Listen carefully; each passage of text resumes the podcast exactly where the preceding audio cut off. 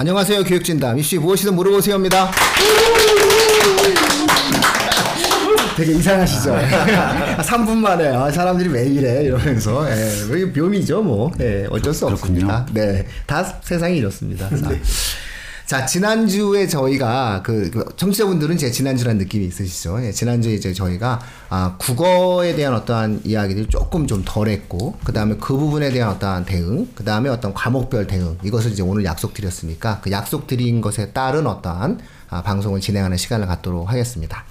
아마 전체적으로 지금 현재 고3 학부모님들 뿐만 아니라 어, 고2, 고1 어머님들, 그 다음에 중등 어머님들, 뭐 이 방송을 통해서 아, 이런 형태의 어, 대응적인 형태를 가져야만이 수능에 대한 어떤 흐름들이 보이는구나라고 생각을 하시면 좋을 것 같습니다.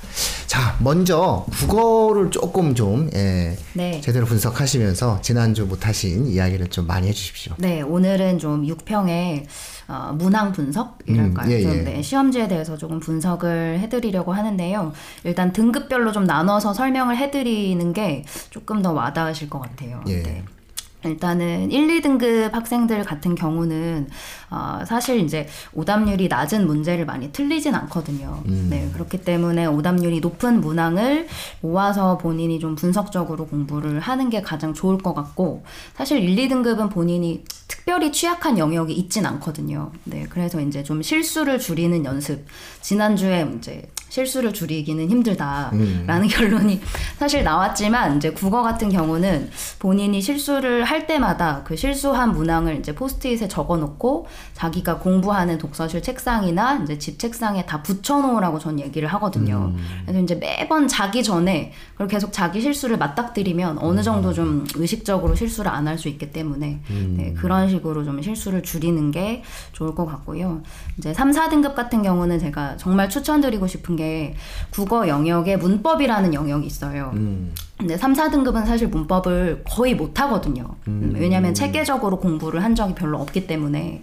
근데 이제 영역 중에 다른 영역에 비해 문법은 공부했을 때 좀 성적이 확실하게 나오는 영역이에요. 음. 음. 그래서 본인이 체계적으로 뭐 학원 강의를 듣는다든지 아니면 뭐 교재를 사서 공부한다든지 하면 점수가 정말 12점에서 15점 정도가 확보가 되는 영역이어서 문법을 빨리 끝내시는 걸 어, 음. 추천드리고 그 다음에 성적이 확실히 나오는 게 고전 시가거든요. 음. 그래서 고전 시가도 해석만 되면 이제 문제의 난이도는 현대문학에 비해 좀 낮게 나오기 때문에 고전 시가도 이제 본인이 어, 해석이 안 되는 이유, 뭐 어휘가 부족한 건지 아니면 표현법을 모르는 건지 이런 이유를 찾아서 고전 시가를 완성을 먼저 하면 3, 4등급도 충분히 1, 2등급으로 올라갈 수 있다고 네, 봅니다.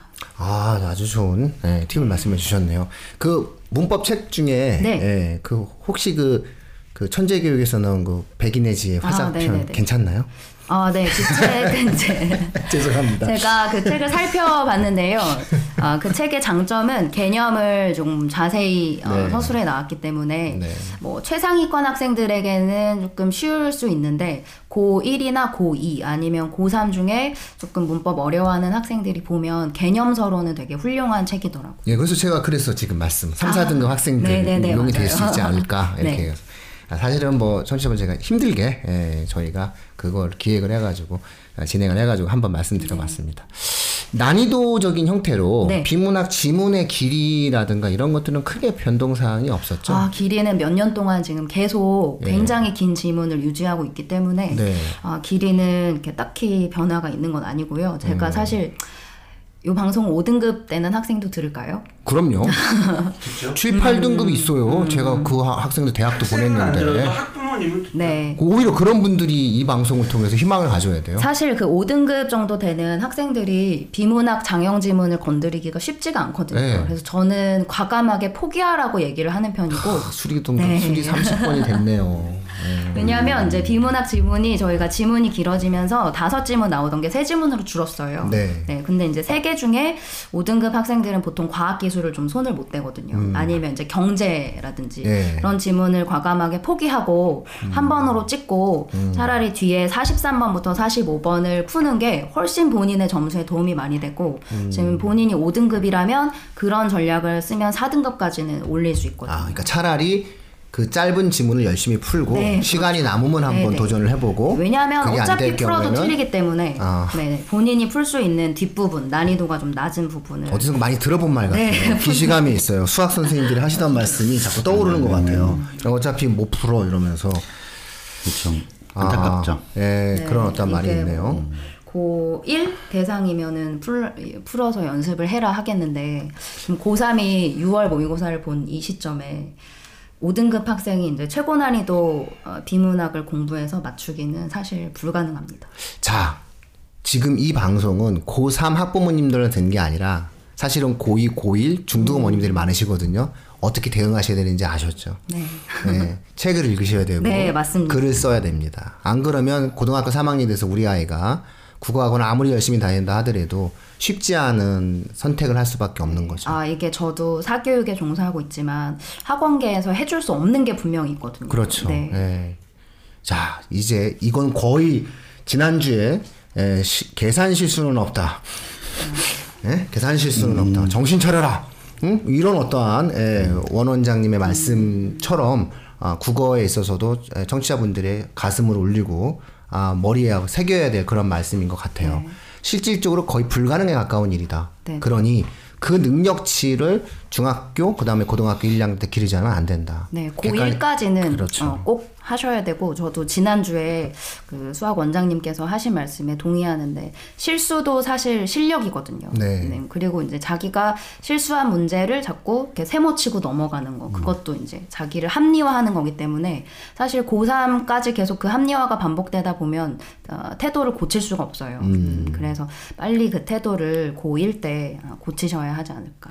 네, 심각한 그렇, 문제. 그렇다면 학원을 다니면서 문제를 풀이 위주의 그 교육을 한다고 해서 되지는 않을 거 아니에요. 2,500자의 장문의 지문인데 네, 네. 읽는 능력 자체가 길러지지 않으면 맞아요. 불가능하잖아요. 음. 기본적인 독해력이 없으면 어, 이 장지문은 절대 풀 수가 없고 사실 이제 올해 6월에 출제된 거는 과학에는 생물 지문이 출제됐고요. 네. 사회 영역에는 이제 경제 지문이 출제됐거든요.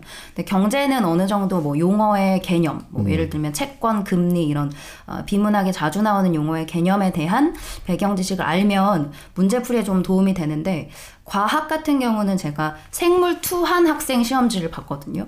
근데 생물 투를 해도 이 국어에서 자꾸 오답이 나와요. 생물 지문인데도. 그래서 배경 지식을 가지고 있다고 이걸 풀 수 있는 시험이 아니기 때문에 근본적인 독해력이 좋아야 하고 어, 독해력을 기르기 위한 공부가 아니고 훈련을 하셔야 됩니다. 네. 좋은 말씀입니다. 공부가 아닌 훈련이니까 네. 아, 글쓰기와 독서가 네. 결국은 국어학습과 결합되지 않으면 의미가 없다. 결국 저학년 시기에 만들어진 토대가 그렇죠. 결국 수능의 1, 2등급을 좌한다는 거네요. 그러니까 수능의 3, 4등급은 그 학원을 다녀서 음. 만들어낼 수 있는 영역이 될 수도 있을지 모르나 정말로 수능의 1, 2등급을 원하신다면 아, 장문의 2,500자 지문을 결국은 해결해야 되는데 그 장문의 2,500자 지문은 아, 고등학교 3학년이 돼서 학원에서 문제풀이 위주의 수업을 듣는다 해서 얻어낼 수 있는 영역은 좀 아니지 않느냐.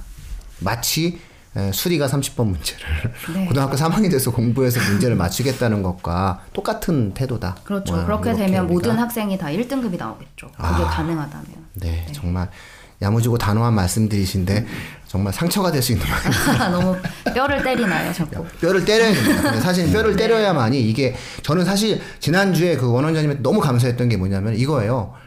거의 뭐 불치병 수준입니다. 정신 차리셔야 됩니다. 이 말이 정말 의미 있는 말이에요. 계산 실수라는 말을 자꾸 하면서 상대방의 마음을 풀어주는 것보다는 단호한 말을 통해서 오히려 어, 경계의 마음을 심어주는 것이 훨씬 더 의미 있는 결과를 가져올 수 있고 네. 변화를 줄 수 있는 거거든요. 예, 그런 면에서 또 저는 철저하게 동의합니다. 저희도 학생들한테 다음번에 실수 안 할 수 있어. 다음번에 잘할 수 있어. 이렇게 말하는 게 오히려 더 편할 수 있거든요. 근데 사실 다음번에 또 실수하거든요. 예. 네. 그래서 그거는 본인이 의식적으로 고쳐야 되는 문제고 어, 뭔가 이렇게 타인에게 의존하는 거는 별로 효과가 없는 것 같아요. 아 야무집니다. 시간이 오래 걸린다는 거죠. 어떤 국어라는 과목은 단기간에 아 완성되기까지 그렇죠. 그렇죠. 네, 결국은- 약간 피라미드 식으로 네. 완성을 시켜야 되는. 어렸을 때부터 독서량이라든지 이런 부분들을 다 많이 잘 해야 돼. 독해력이다라고 하는 것이 어느 순간에 읽기 능력이거든요. 그러니까 이 읽기 능력이라고 하는 것이 이제 쌓여가는 어떤 과정이 있다는 거고요. 왜냐하면은 2,500자의 장문의 지문은 기본적 독해력이 없으면 해결이 불가능한 거라는 거죠. 결국 그런 내용으로 맥락적으로 아니 뭐 말씀드린 거죠. 얼마 전에 판사님도 판례를 내렸잖아요. 그 쌍둥이 사건. 아, 네. 거기서 어, 정확하게 수학과 국어와 수학은 어, 단기간에 성적을 올릴 수 있는 그렇죠. 아니다. 그렇게 되기가 네. 쉽지 않기 때문에 표정이 어두워지십니까? 쌍둥이 얘기하니까. 아, 네. 그쵸. 자꾸. 예. 그 S여고. 그쵸. 예, S요. 그 네. 아니, 그 방송은요, 다 얘기해요. 아, 숙명 여고라고. 상관없죠. 예. 그. 레벨이 그 수학과 그 네. 얘기했던 그 수학 학원 다녔던 그 레벨이 어디서 많이 본 레벨이던데. 이 깊은 생각이죠. 그죠? 예. 그 그렇게 레벨을 나누는 학원이 많지가 않거든요. 네. 알고. 자, 그런 식, 그렇다면 이번엔 그러면 그 수학에 대해서 한번. 예. 수학이 뭐 고3 학생들 같은 경우는 공부를 계속 해왔죠. 해오고 이것도 사실은 제가 이런 얘기를 할때 어, 가르치는 학생들 기준으로 자꾸 말을 하게 돼요. 네. 그래서 그렇게 제가 하셔도 뭐 청취자분들이 또 이해하실 거예요. 아, 그렇습니까? 예. 편하게 얘기하셔야죠. 그러니까 아까 전에 이제 몇 등급 맞는 네. 학생들 이렇게 왜냐면 받아들이는 게 다 다르잖아요. 그리고 해당 등급마다 할 수 있는 거랑 해야 될 게 다 달라서 그래서 그냥 상위권 애들은 지들이 알아서 잘 하기 때문에 걔네가 해야 될 거는 이제 그런 거죠. 이제 6평이 지나고 9평까지 보고 나면 엄청나게 많은 실전 모의고사들이 쏟아져 나와요. 고3 때. 그럼 상위권 학생들이 뭘 하냐면 그걸 다 사서 푸는 짓을 해요. 제가 왜 짓이라고 표현하냐면 그 중에는 이제 좋은 문제가 가끔씩 보이기도 하는데 평가원 문제랑 놓고 보면 무조건 평가원 문제가 좋거든요, 그냥. 그러니까 쓸데없는 걸 물어보진 않아요. 평가원은. 근데 시중에서 만들어지는 문제들을 보면 좀 과한 그리고 출제할 필요 없는 그리고 이런 것들을 많이 꼬아서 내는 문제들이 좀 많아서 그러니까 저희가 이제 수학 변태라고 놀리긴 하는데 그런 것만 풀기를 원하는 거예요. 그러니까 자극을 계속 받고 싶어 하는 거죠. 그래서 기존에 있던 기출 문제를 등한시하거나 이게 근데 그 학생도 저는 이해가 가는 게 보통 대여섯 번 이상 보면 애들이 문제를 보자마자 답을 알아요. 맞아요, 맞아요. 그리고 풀이도 알아요. 그러니까 일단 답이 떠오르 문제를 읽지도 않아요. 문제가 이 수학 문제가 여섯 줄이라고 하면 그냥 얼핏 0.1초 보고 나자마자 이 문제의 풀이와 답이 떠오르는 학생들이 있어요.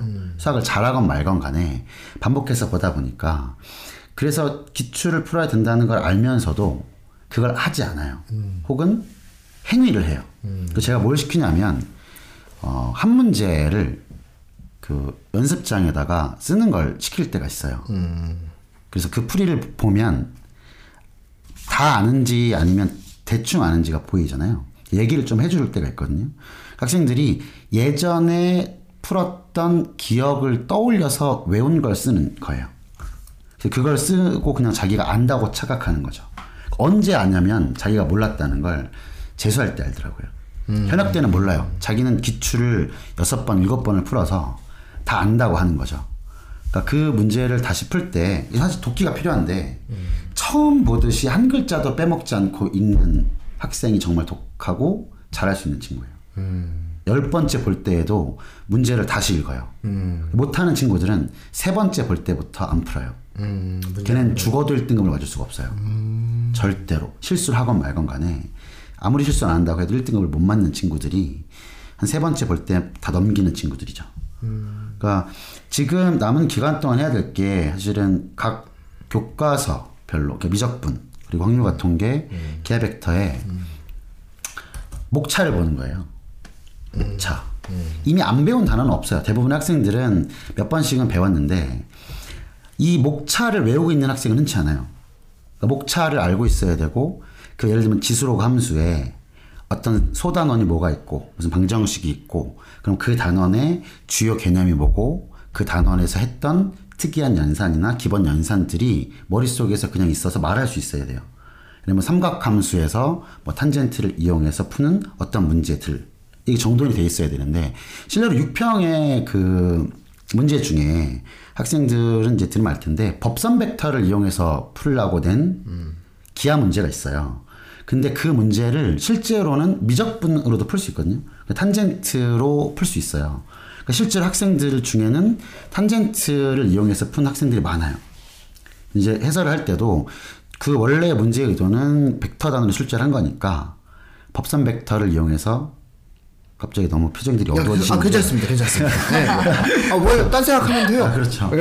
수학, 수학 예이론 계약 들어가다 보면 좀 아, 많은 그럼요. 반응이죠. 네, 네. 뭐 먹을지 그러니까 그. 단원의 핵심 주제들을 다 머릿속에 넣고 그대로 풀었는지를 확인을 해야 돼. 기출을 풀면서. 근데 목차를 외우지도 않고 어떤 단원이 있는지를 모르진 않아요. 그러니까 제가 뇌, 뇌를 이제 칠판에 가끔씩 그리는데 거기 동그라미 여러 개 쳐놓고 거기가 뭘 써요. 여기 밥, 여기 엄마, 여기 뭐 친구 이렇게 있는데 애들이 수학 내용들이 정리가 안 되고 파편적으로 나눠져 있는 거예요. 고3 학생들조차도.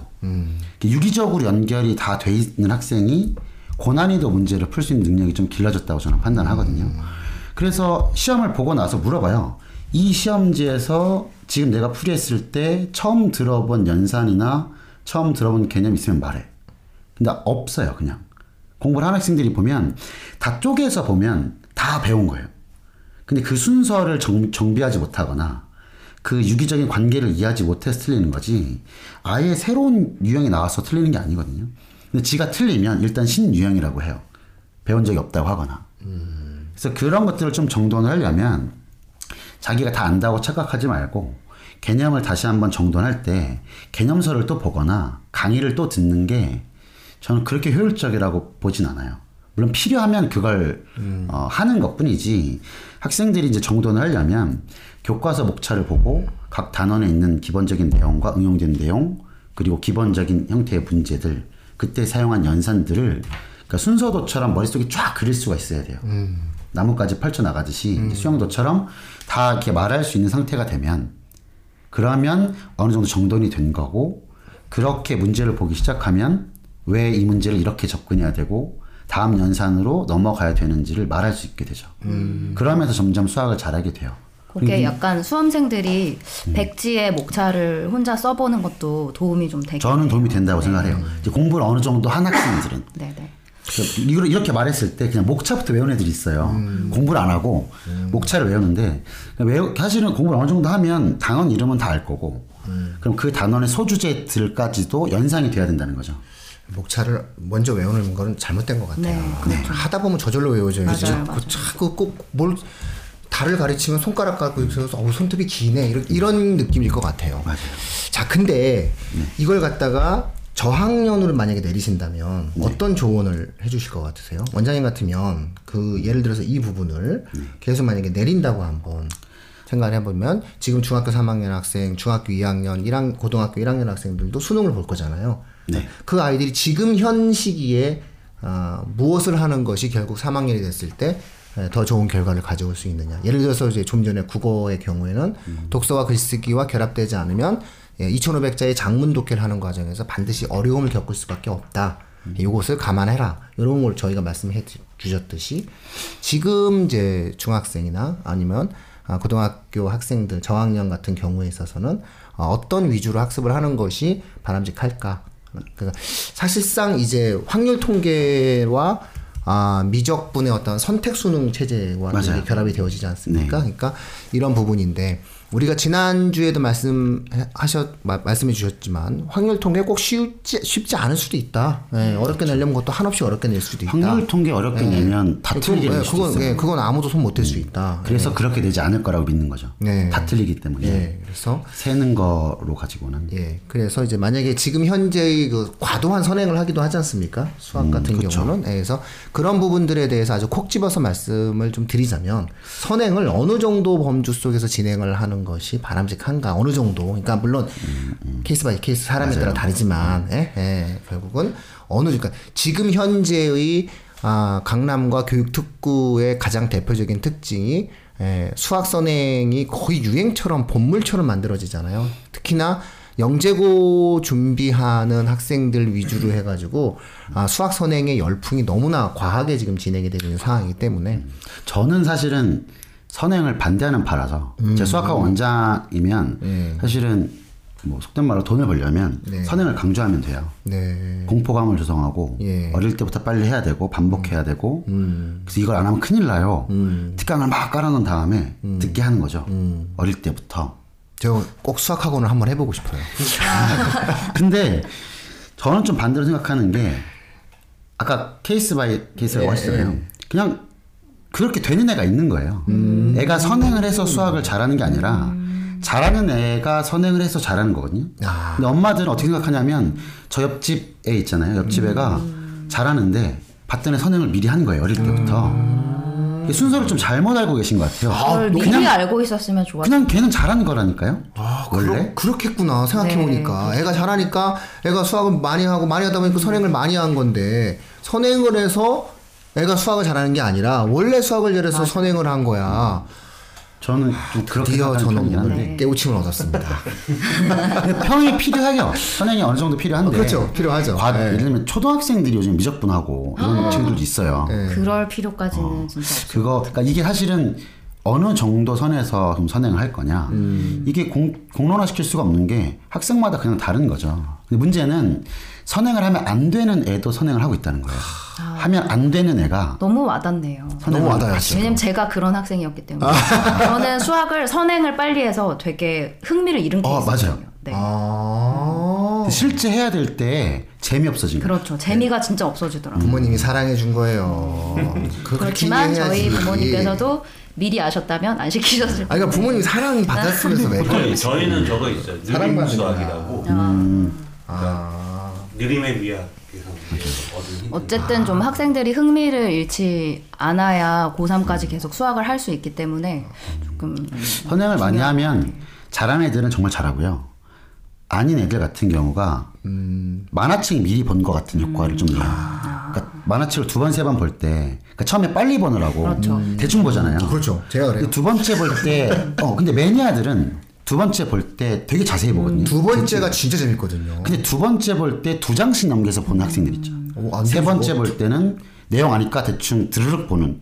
그러니까 선행을 많이 하고 반복하는 애들 중에 이 둘로 보시면 돼요. 지금처럼 진정한 만화의 매니아는 그렇죠. 두 번째 볼 때 쾌감을 느끼는 거예요. 진정한 수학의 매니아는 선행을 하고 두 번째 할 때 더 꼼꼼히 공부를 하는 학생들이. 세 번째 때는 대사 하나하나를 곱씹으면서 가장 느리게 보죠. 얘는 자면서도 막 수학하는 애들이에요. 아, 그래요? 그렇죠. 아, 제가 뭐 제 인생 만화가 있는데 그 인생 만화는 세- 항상 대사를 곱씹어야 되기 때문에 예, 근데 느리게 대충 봅니다. 하는 학생들이 이제 많은 거죠. 그래서 음. 처음에 고등 고등부 이제 올라올 때 상담을 해보면 외부에서 이제 온 학생들 얘기가 뭐 고등학교 1학년 과정을 일곱 번 봤다는 거예요. 아. 시험 보고 이제 들어오면 한 번도 안 본 실력이에요. 근데 일곱 번 봤다는 거죠. 근데 최근에 안 해서 잊었다는 거예요. 최근에는 더 뒤에 걸 선행을 하느라 1학년 걸 선행을 최근에 안 해서 틀렸다는 거예요. 이상한 말이야. 직 선행을 하는 이유는 그 시점에 잘하려고 하는 건데 계속 선행만 하면서 그 시점에는 계속 못하는 상태가 벌어져요. 고1, 고2, 고3. 아, 저는 오늘 정말 지금 뇌가 제가 사실 어저께 우리 모든 전 국민은 축구를 봤잖아요. 특히 뭐 저는 당연히 축구를 보는데 저는 정갈한 마음으로 샤워하고 난 다음에 앞에다 제가 원래 요즘 다이어트 때문에 밤에 술 안 먹는데 혼술 심지어 혼술 준비를 갖춰놓고 예, 같이 보자는 거 다 끊은 다음에 그렇게 하면 안 돼. 오늘은 이렇게 이렇게 경망스럽게 축구를 보면 안 되는 거고 오늘은 진주하 진중하게 봐야 돼라고 하면서 이제 같이 보자는 모든 약속을 깬 다음에 홀로 조용히 그래도 탁 놓고서 이제 술을 먹고 아 지금 몸이 굉장히 아침부터 해롱해롱 상태였는데도 불구하고 오늘 지금 이 말을 제가 이제 항상 하는 얘기가 있, 지 않습니까? 제가 설명회 때에도 항상 하는 얘기가 아 제가 이제 미국과 유럽의 교육 제도를 예, 되게 선진적이다라고 이- 주장을 하고 있는데 특히 그 미국이나 북미 교육에 있어서 왜냐면 사실은 인류 문명이 지금 북미를 중심으로 유럽을 중심으로 뻗어가고 있다면 결국은 교육적인 시스템도 당연히 그들이 우수할 수밖에 없는 거거든요. 그러니까 합리적 상식으로 전 세계의 물질 문명을 선도하는 나라가 북미와 유럽이라면 전 세계 가장 선진적인 교육 시스템은 북미와 유럽이 맞는 거거든요. 자, 그랬을 때 현재까지는 그랬을 때 그들의 수학 교육에 대한 태도를 제, 제가 이제 아, 들어서 알고 있는 그런 부분들 혹은 제가 직접 경험한 부분은 뭐냐면은 그들의 수학에 대한 과목에 대한 태도는 예체능과 똑같아요. 예체능과 수학을 동일하게 음. 평가를 한다는 거예요. 그러니까 예체능과 수학은 그들 세계에 있어서는 같은 거예요. 음. 같다는 게 뭐냐면 그림을 너무 잘 그리는 애는 그냥 야 너는 다른 거야. 음. 피아노를 너무 잘 치는 애한테 아야야 나쟤 넌 쟤랑 다르지. 이런 거거든요. 그러니까 한마디로 얘기해가지고 개인이 너무나 다르기 때문에 다른 개인에 맞는 교육이 이루어져야 된다는 건데 이거를 그대로 적용하는 과목이 수학이라는 거죠. 결국 수학을 재능의 범위로 놓고 본다는 거예요. 재능의 범위라고 하는 것은 개인에 따라서 다른 거잖아요. 재능이 뛰어난 아이는 3학년이 초등학교 3학년이 5학년 문제를 풀게 하는 거고 그게 아닌 학생들은 3학년 과목을 풀게 하는 거고 이런 어떠한 이야기를 제가 사실은 설명회 때도 음. 평소에도 많은 이야기를 하게 되는데 그것이 갖고 있는 어떠한 느낌과 현장 속에서의 이야기를 지금 제가 들으면서 지금 반성한 거예요. 음. 나는 말을 했지. 아직도 피부로 와닿으면서 실감나게 그런 부분들을 행동해내지 못했겠구나. 결국 선행학습이라는 것에 대해서도 마찬가지라는 거죠. 학부모님들께서 청취자분들께서 내 아이의 수학적 재능을 먼저 파악하시는 게 일단 중요하실 것 같다는 말씀을 오늘 굉장히 소중한 말씀을 오늘 또 들으신 거예요. 뭐냐면은 내 아이의 수학적인 능력에 맞는 선행을 선행의 진도와 내용들을 뽑아 주셔야 된다. 근데 일단은 뭐 까먹었어요라고 하는 거는 재능이 없는 거죠. 아니요, 근데 저는 까먹는 네. 게 맞다고 봐요. 아, 선행을 네. 하면 예를 들면 고등학교 때까지 공부를 정말 잘했던 친구가 음. 졸업하고 펜을 놔요 일단 수능을 아, 끝나면 네. 한 3개월 동안 연필을 안 잡아서 네. 3개월 뒤에 와서 그래요. 펜 잡는 걸 잘 모른다. 아, 그렇죠. 노느라고 그렇죠. 그렇죠. 다 까먹어요. 정말 잘했던 음. 친구인데도 음. 다시 자기가 이제 수학을 하려고 했을 때 음. 하물며 이제 더 어린 친구들은 그렇죠. 배우고 나면 시간이 지나면 또 잊고 음. 다시 공부하고 하는 게 맞는데 아까 이제 국어 선생님 말씀하신 것처럼 어릴 때 선행을 해버리니까 음. 그 흥미가 떨어지는 거예요. 새로운 자극이 아니고 음. 자기가 그래도 옛날에 했던 거니까 이건 안 해도 돼라는 생각을 하거나 재미없어지는 경우들이 많죠. 자, 이 부분에 대해서는 나중에 한번 또 특별 방송을 해서 네. 또 한번 네, 어, 네. 모시겠습니다. 네? 벨기에 맥주. 네. 제가 지금 제가 지금 원장님은 벨기에 맥주를 제가 지금 예, 꼬득 꼬득이었고 지금 이쪽 그 과학 원장님과 예, 미너스 손 대표님은 평소에 그 평소에 어떠한 친하다는 이유 하나로 지금 윽박지르듯이 지금 이야기했고 예, 희선 쌤은 사정했고 이렇게 해서 진행이 된 겁니다. 그래서 아마 이 부분은 조금 지금 그 6, 6월 모의 평가 우리가 음. 흔히 이 부분에 관련된 어떤 주제보다 더 깊게 들어가는 어떤 색다른 주제니까는 정말 이것에 대해서는 대화를 많이 나눠보고 싶어요. 대한민국 수학 교육에 대해서는 그래서 거의 한 10부작 정도로 한번 다뤄보고 싶으니까 음. 예, 그런 어떠한 내용들을 가지고 우리가 또 한번 이야기하는 시간을 갖게 되고요. 어쨌든 오늘 청취자분들은 잠정적 결론 내리신 거죠. 선행은 해라 마라의 문제가 아니라 내 아이가 감당할 수 있냐 없냐의 문제니 내 아이에 대한 역량 파악을 먼저 하시라. 뭐가 좋다, 뭐가 나쁘다의 문제로 판단하지 마시라. 라고 하는 아주 굉장히 중요한 결론을 내렸다. 저학년 어머님들은 그렇게 판단하셔야 되겠죠. 그게 이루어지지 않았을 때는 역시 이 학생이 3학년에 올라갔을 때 수능에서의 어떠한 고득점이 만들어지는 과정 자체가 어렵지 않겠느냐. 어차피 트렌드도 바뀌어서 어디서 뭔가 갑툭튀가 나와가지고 애를 흔들 수 있는 문제가 나올지 모르는 상황에서 이런 거 자체가 어려워진다. 이렇게 좀 정리할 수 있을 것 같아요. 자, 이제, 어, 과학입니다. 자, 네. 과학은 어떻게 해야 되죠, 이거? 네, 아. 뭐 사실 저도 이제 여러 가지로 준비를 많이를 했는데 예. 말씀 결, 그러니까 결론적으로 얘기하면 다 이제 뭐 case by case가 되다 보니까 음. 제가 과목별로 음. 팁을 딱 어, 한 가지씩은 꼭 드리고 싶었습니다. 아, 왜냐면 감사합니다. 네네. 먼저 물리는 네. 똑같은 계산 문제를 할지라도 풀이 방식이 다양하게 나오고 있으니까 음. 흔한 말로 그래프를 그려서 풀어도 되고 식을 써도 되는 문제라면 음. 반드시 두세 개의 다른 유형으로 반드시 풀어봐라. 음. 그래서 매번 나오는 그런 기출 문제 중에서 유명한 문제들은 절대 풀이 하나로 하게 이렇게 그냥 어, 외우다시피 풀어버리면 음. 이번 육평처럼 뒤통수 당한다. 음. 이게 이제 물리의 첫 번째 팁입니다. 음. 네. 그 문제집에요. 과학 문제집 해설지에 보면 풀이가 여러 개 나오는 책도 있나요? 거의 없죠. 아, 그러면 이제 본인이 여러 개 방법을 시도를 해봐야 되는 그렇죠. 거죠. 그렇죠. 음. 네, 근데 고3 정도의 사실 제가 바, 말씀드린 이 물리를 잘하는 그러니까 이 정도 수준 친구라면 한 2등급 수준의 친구들을 얘기를 하는 거예요, 사실은. 근데 그 밑에 있는 친구들은 어, 좀 계산에 대한 연습은 어쩔 수 없이 수학처럼 뭐 해야지 그 다음 단계로 넘어갈 수 있는 거니까요. 그래서 제가 물리 거기는 이렇게 말씀을 드립니다. 네네. 그리고 다음은 이제 화학을 말씀을 드리면 화학은 아까 제가 너무나 당황했던 내용이 그거였어요. 왜, 외우지도 않아도 되는 건데 왜냐면 주어진 자료 가지고 문제를 풀면 되는 건데 시간이 없다 보니까 차라리 그거를 외워버리자. 음. 아주 대표적인 게 제1 이온화 에너지, 제2 이온화 에너지 한 20개 정도는 외워라. 그러면 최소한 2분 내지 3분은 벌 수 있으니 그거 가지고 어려운 계산 문제 역시 하는데 어, 쏟아부으면 충분히 따라갈 수 있을 것이다. 이게 이제 물리하고 화학의 제가 팁이고요. 어, 생명하고 지학은 좀 지엽적인 개념들 때문에 애들이 점수가 안 나온 경우가 많으니까 어, 단순 기출 문제에 좀 매몰되지 말고 아까 말씀드린 수능 특강, 수능 완성 연계를 올해 거 말고 올해 거 당연한 거고 작년 거, 재작년 거도 해서 한 충분히 구할 수 있거든요. EBS 홈페이지 들어가면 그래서 3년치는 반드시 꼼꼼하게 그리고 문항 분석 다 해가면서 개념을 정리를 해라. 그러면 어려운 문제 풀 수 있는 이제 노하우도 생기는 거고 충분히 답을 찾을 수 있을 것이다. 그래서 생명어 지학 같은 거를 가르칠 때 제가 애들한테 어, 흘리는 힌트가 하나 있어요. 니네 요 문제 기출 문제 본거 같지? 그럼 애들이 보, 봤다라고 얘기를 하거든요. 근데 이 미안한데 이 기출 문제는 3년 전 수능 완성에 나왔던 문제야. 라는 게 전 많이 보여요. 그래서 반드시 예전 수특 수항을 꼭 정, 정독을 하는 게제 이제 나머지 시간의 팁입니다.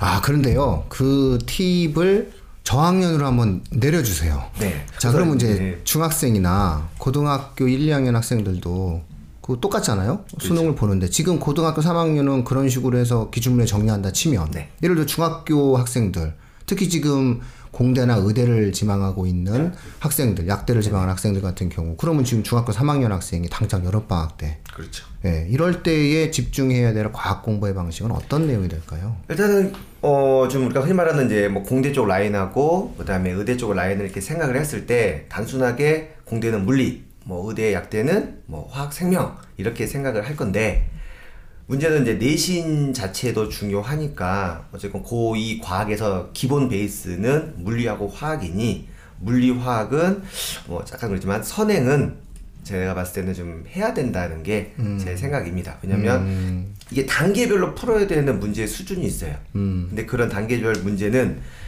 막상 내신 대비할 때는 그걸 풀 시간은 없거든요. 그때는 거의 고3 수준의 문제를 풀어야 우리가 원하는 그런 공대 의대의 라인이 만들어지기 때문에 지금 현재 중3이라면 과학은 기본은 물리 화학이다. 음, 의대를 가는 학생들은 내신에서 생명에 대한 압도성이 있어야 되지 않나요? 저는 굳이 그렇게 생각하지는 않아요. 근데 보통 이과를 갈때 의대 가는 친구들은 그럼 당연히 물리화학을 선택하지 않겠죠. 네. 내신으로 화학하고 네. 생명을 할 건데 이번 바뀐 생명의 좀 특징이 많이 어렵게 나오지는 않을 것 같아요. 전체적인 분위기는 좀 쉬워졌거든요. 그러면 내용이 쉬워졌다고 문제가 쉬워지느냐 또 그런 건 아니니까 대신 어 어쨌건 부담되는 과목은 물화니 물화를 좀 베이스로 깔고 생명은 조금 공부에 여유가 좀 있는 친구들은 혼자서 한 번 정독 정도만 해도 중3이라면 고1이라면 어, 따라가는데 큰 무리는 없을 것 같다는 거죠. 저 화학 물리 화학을 화학을 선택 안 할 수 있어요. 물리 지학 그렇죠. 이제 물리 지학으로 가는 친구들도 이제 그럼 대신 이제 물리는 해야 되는 거고 지학도 어, 생명처럼 많이 어려워지지는 않을 거 내용이 안 어지니까 그거를 살짝 정독 정도 하면 어, 이제 기본적인 선행은 된다는 거죠. 아 근데 이제 예를 들어서 입시 제도적인 측면을 놓고 본다면 네. 아, 의대를 가는 학생들의 제1 과목은 이제 생명과학이 생명이죠. 되는 거잖아요. 그렇다면 생명과학에서 1등급이 못 나오는 학생들은 사실상 의대 입시 자체가 불가능해지는 상황이라는 거죠. 통 얘기죠. 네, 학종 얘기하는 겁니다. 그 다음에 아, 생명 경시에서 예를 들어서 상을 받아야 되는 어떤 압박감을 굉장히 많이 갖고 있는데 아, 이런 학생들이 중학교 3학년 때 에, 어느 정도의 에, 공부를 하지 않고 고등학교 때부터 시작해서 3월달 고등학교 3월달부터 시작을 해서 아, 이러한 형태의 성취를 물론 개, 개인에 따라 다르겠지만 성취가 가능한 범주냐라고 하는 것에 대한 질문을 드리는 거예요. 네네. 그게 가능한가요? 지금 현재 중3 물리적으로 불가능할 것 같은. 여기서 물리는 거 물리 그 물리가 아, 아니라 네네, 그쵸, 그쵸. 시간적으로 좀 없지 네네. 없지 않을까요? 그러니까 보통 생명이라는 과목을 음, 음, 굳이 음. 제가 이제 딱 의대 쪽으로 딱 하게 되면 네네. 저는 그러면 생명 원을 공부하는 게 아니고 사실 생명 원하고 투는 같이 사실 한 과목이거든요. 네네네. 이걸 굳이 나눠놔서 따로따로 배우니까 그런 친구들은 이거를 책 하나로 같이 공부하는 게 훨씬 더 낫다는 거죠. 어, 예, 그래서 그 학생들이 네. 어, 준비할 수 있는 이 여름부터 하, 지 그렇죠. 않으면 안 되는 상황이다라고 네네.